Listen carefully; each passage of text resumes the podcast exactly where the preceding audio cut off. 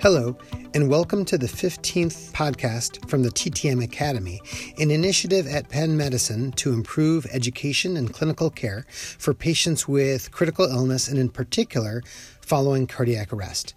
My name is Dr. Benjamin Abella. I'm the host of the TTM Academy podcast series. I also invite you to check out our other educational initiatives in the TTM Academy, including our online on demand video course, our live workshops, our Twitter feed, and our resources on our website at pennttm.com. In this podcast, we will bring you the second part of two from the Resuscitation Science Symposium, a national meeting focused on cardiac arrest care. And in particular, we will continue the discussion with doctors Robert Neumar and Cindy Hsu, who presented a year in review of all the cutting edge science that came out in the last 12 months pertaining to targeted temperature management and post arrest care. My colleague, Dr. Felipe Teran, will introduce the topics, and this will be a continuation from podcast 14. So I encourage you to listen to that one and then uh, this, the second part. So moving on, the next study is another big one that got a lot of attention in the resuscitation science community, titled Effect of Transnasal Evaporative Intra-Arrest Cooling on Functional Neurological Outcome in Out-of-Hospital Cardiac Arrest the Princess randomized clinical trial. Dr. Per Nordberg uh, actually presented uh, this trial's results at Breast this year. This was a prospective, multi-center, open-label, randomized controlled trial, an impressive study out of this European group, out of hospital cardiac arrest patients.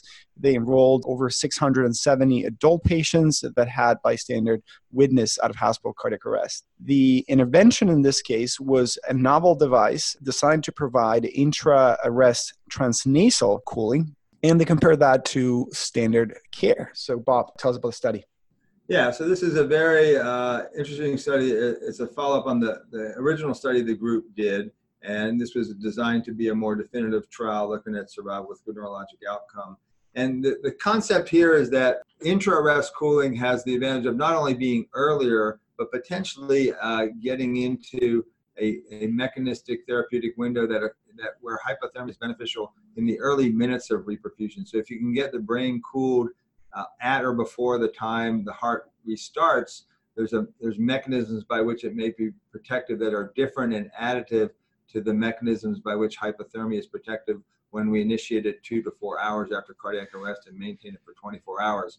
And there's good animal research uh, showing that having the brain cooled at, in the early minutes of reperfusion has a significant uh, neuroprotective effect. So that's what they're trying to achieve with this evaporative intra-arrest uh, cooling strategy. So they included patients with, uh, all patients with shockable and non-shockable rhythm, and they had planned to analyze uh, the outcomes separately.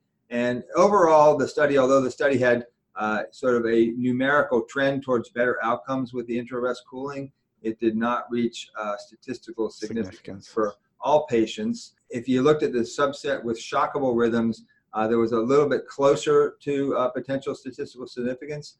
So the absolute difference you know, was at 25% versus about 35%, but that was not statistically significant.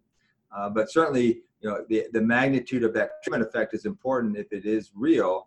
Uh, and then in the non-shockable rhythms, there really was no signal of a, of a benefit. So it does seem to be that the effectiveness of this seemed to be in the in the shockable group. And then they did a subgroup analysis of that, looking specifically at different CPC scores.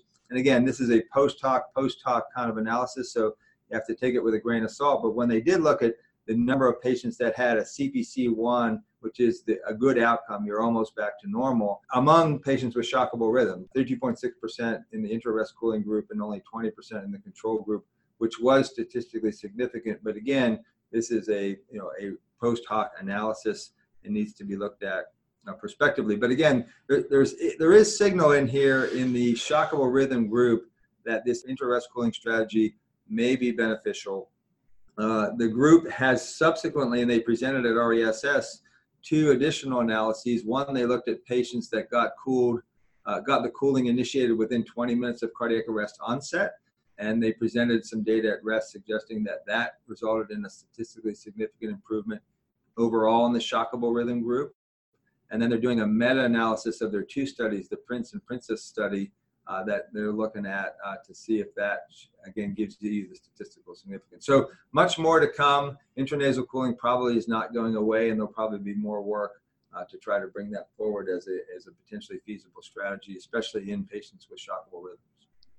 Super interesting. So intranasal cooling at this point could say does not improve overall survival uh, with good neurological function, but may benefit some subpopulations, specifically in patients with initiable shockable rhythm.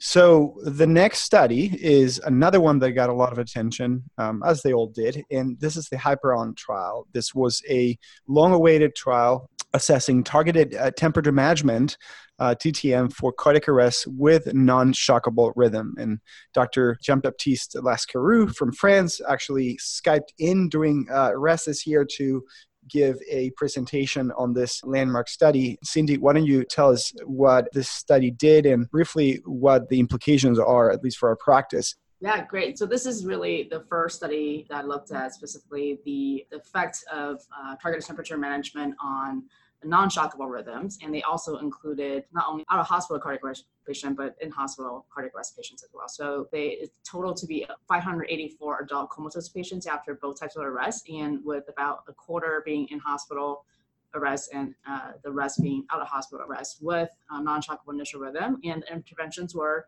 uh, either randomized to 33 versus 37 during the first 24 hours. Uh, and their primary outcome was survival with good neurologic outcome, which they define as CPC 1 and 2 at 90 days. As with all temperature management studies in cardiac arrest, we want to look at their temperature separation and the time to target temperature enrollment, target temperature. So the study enrolled for up to five hours post ROSC. And interestingly, even though there's wide variations, uh, there's definitely separations between the two groups in temperature if you look at the temperature curve. However, the median time from randomization to target temperature of 33 was uh, really uh, quite prolonged, so 317 minutes. With the primary outcome survival with good neurologic function of CPC 1 and 2, there was significant difference of 4.5% with 33 uh, degrees group uh, having better outcome. And so when they then looked at the subgroup analysis, they actually found that, in fact, the in-hospital uh, cardiac arrest patients seem to have even more protective effect compared to out-of-hospital cardiac arrest. And also that the time up to ROSC, uh, the group that had less than 15 minutes also had a, a better, more protective effect with, with TTM.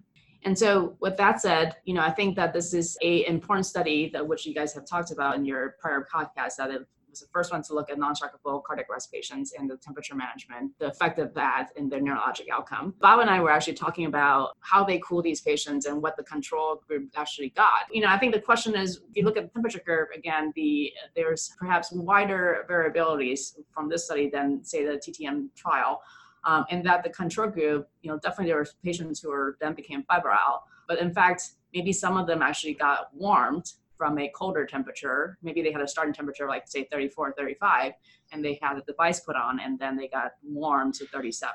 You know, and how do we actually implement that strategy to, you know, we're going to say our primary goal is to protect, uh, to prevent fevers. How do we actually do that, uh, you know, practically?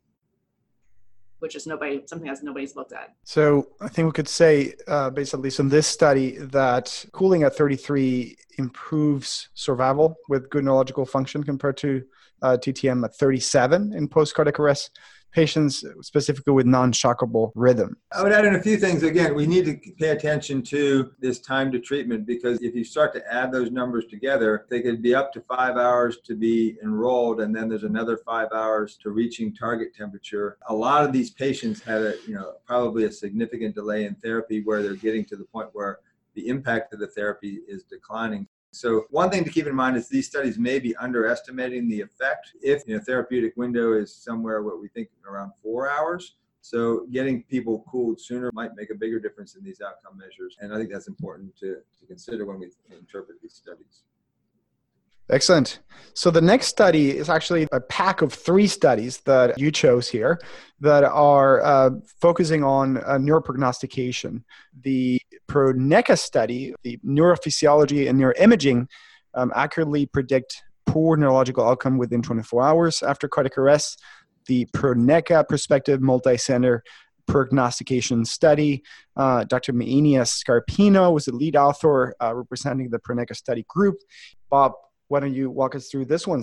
Yeah, so the importance of this is this whole uh, concept of reliable neuroprognostication. And we struggle with this in post cardiac arrest care because we want to make sure we don't withdraw care prematurely. And there's a, you know, many people believe that that's happening in many ICUs, especially in the United States. Uh, on the flip side, we want to have reliable and efficient strategies when we when it is clear that the patient does not have a chance of a good outcome that we don't want to unnecessarily prolong care. And our traditions have been to try to wait longer and longer, especially when we add on therapies to the point where it is becoming a burden on our ICUs to sort of maintain care on patients where uh, there's a low chance of them waking up. But there's always those patients that will wake up with some of the some of our prognostication tools. So we, we struggle with this and we really don't have a definitive, well accepted strategy, although the, the strategies that have been proposed and most, most accepted uh, say that we wait 72 hours either from cardiac arrest or from rewarming to prognosticate futility. Uh, and what many investigators are working on, including this group from uh, Italy, is say, you know, is there a subset of patients that we can reliably prognosticate poor outcome earlier? And the, the important part of this study not only is it that it's multi-center and multimodal prognostication, but it, it's in a group of hospitals that do not withdraw life-sustaining therapy uh, as a protocol unless patients meet brain death criteria. So in this study, there's no self-fulfilling prophecy that they get a poor prognostic indicator, then they go ahead and withdraw care, and then that sort of feeds back positively on, on the likelihood of their results. So, so this is really a valuable patient population to do this kind of work in. And what they did is they took three accepted strategies, somatosensory evoked potentials, brain CT, gray-white ratio, and then uh, uh, pathologic EEG uh, criteria and apply them in the first 24 hours to see how reliable that could be in a multimodal approach in predicting poor outcome. The other caveat is they use poor outcome of CPC four and five, six months. So this is people that are either going to die or be totally dependent for their care and not trying to say that we're also including people with a CPC3. So the, the, the three criteria they use is they use SSEPs, which is traditionally it's absence of the N20 peak bilaterally, but they had a different criteria where you could have either absent or abnormal N20 peak. And the traditional way of doing this is a bilaterally absent response is what's been used and it has a high reliability, especially at 72 hours. They used um, a criteria where it had, if it was absent on one side and abnormal on the other side, it was still uh, considered a, a, predictor of poor outcome. Uh, and they did it in the first 24 hours. Uh, the other criteria they used was the gray-white ratio. So that's typically looking at uh, a measure of brain edema. And if you look at the ratio of uh, intensity of the gray to white matter, and if it's less than 1.21, that suggested that there was enough brain edema that the patient wasn't going to wake up and have a good outcome. And then they had a number of criteria for highly malignant uh, EEG uh, as well.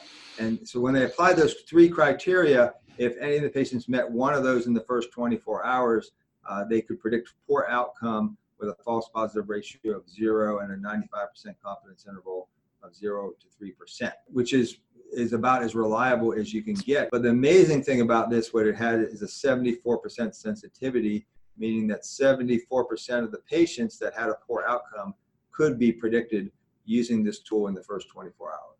Now, obviously, this needs to be, you know, prospectively validated, validated. in other patient populations. But it, again, it's an encouraging piece of evidence that there, we, it's worthwhile pursuing strategies where we can do uh, early neuroprognostication in a subset of patients. Another great study. So moving on, the last few studies you included are some uh, really interesting studies. Uh, I have to recognize that I actually wasn't aware of at least two of these. Um, and uh, Cindy, why don't you walk us through the, the next one? So this one was published actually in JAMA Neurology, which I personally don't follow, don't read. Um, and it was a study titled uh, Serum Neurofilament Light Chain for Prognosis of Outcome After Cardiac Arrest. Both of you are translational researchers. Dr. Bob Neumar has extensive experience um, as a basic science researcher, so I know that this one's this one was a study that um, that you guys uh, liked a lot. And um, what do you tell us exactly what they did? This was led by Dr. Marion Moseby uh, Knapp and team, and it was published in uh, JAMA Neurology in 2000, late 2018.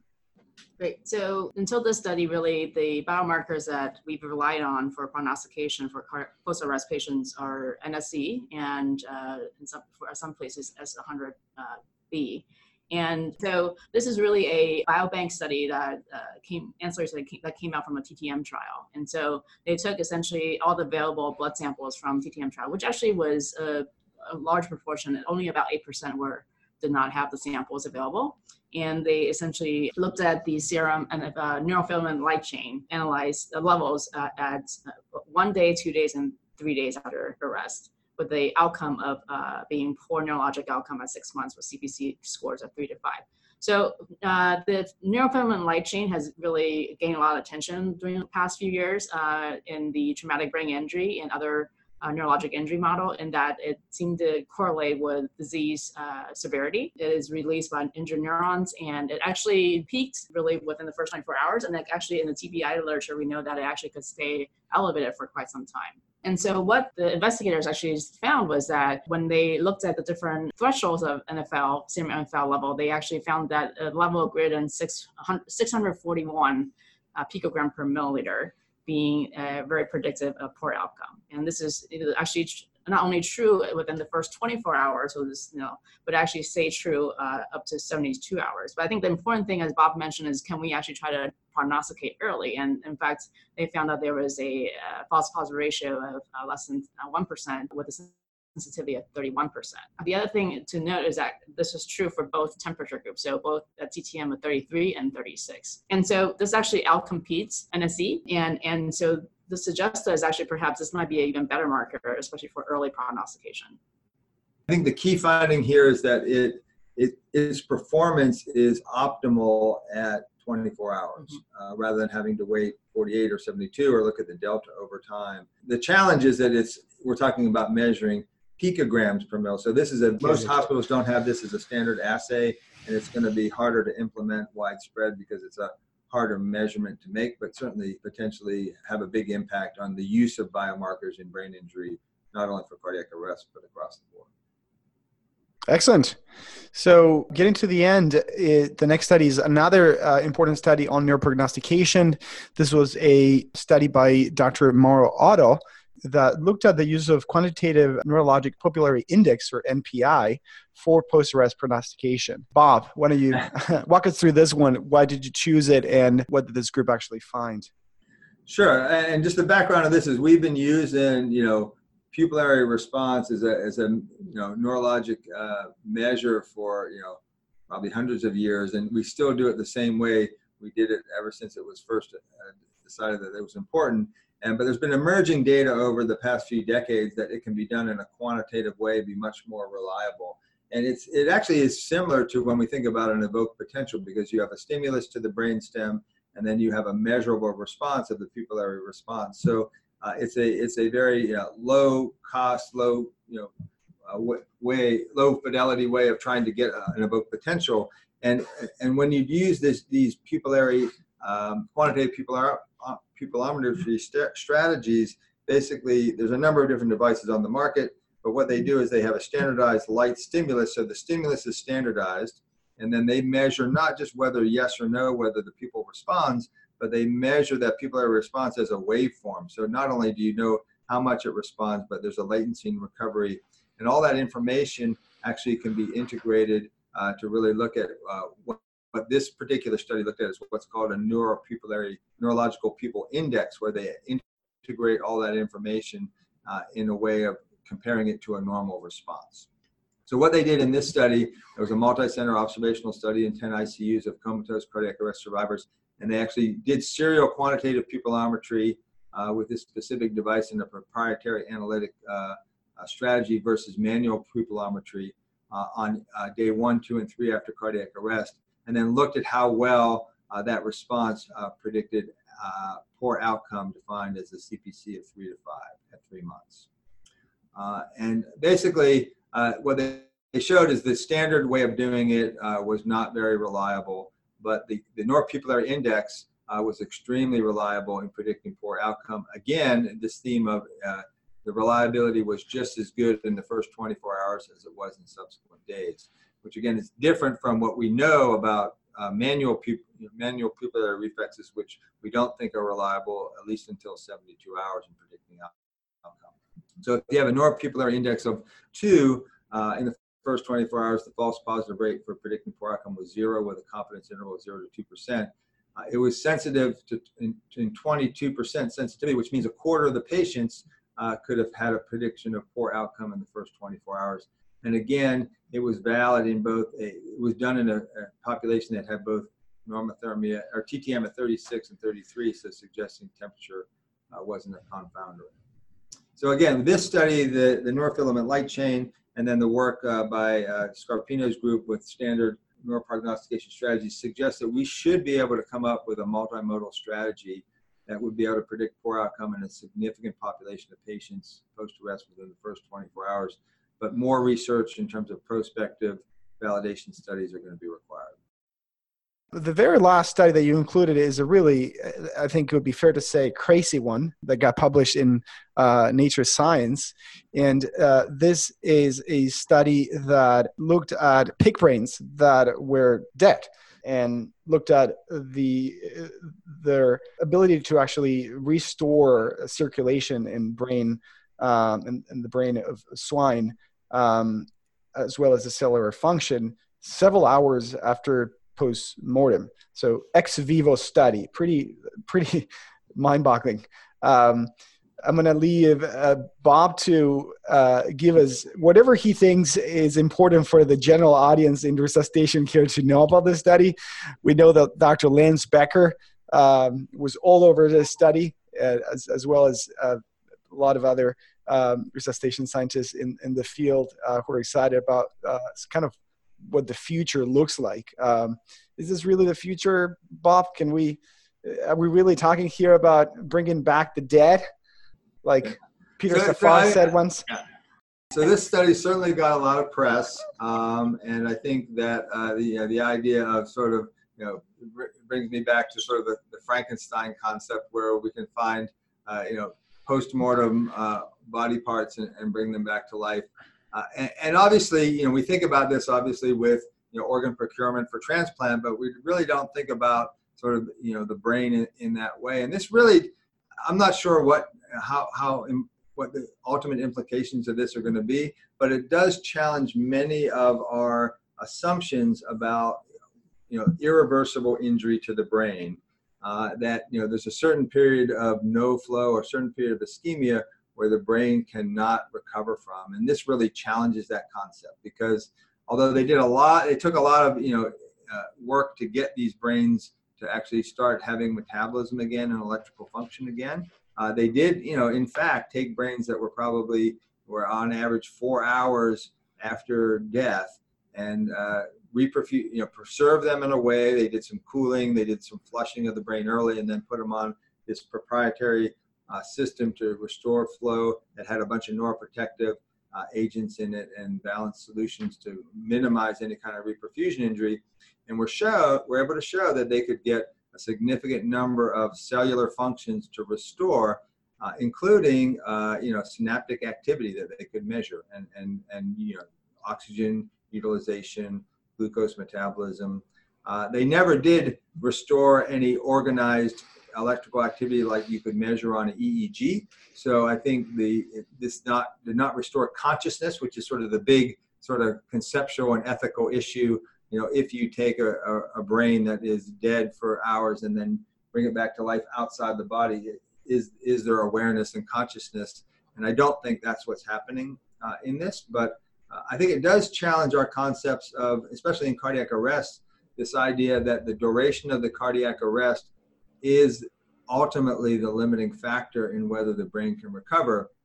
And I'll, I'll you know, there's concepts that are you know being challenged in stroke where we're taking strokes that have you know, severe occlusion, taking them into the intravascular lab many, many hours after that and reperfusing them and getting re- recovery of brain function. So I think we need to continually challenge this concept of, you know, a duration, a 30 minute cardiac arrest the brain can't recover from because this data suggests that it is possible for the brain uh, to recover from these prolonged periods of ischemia.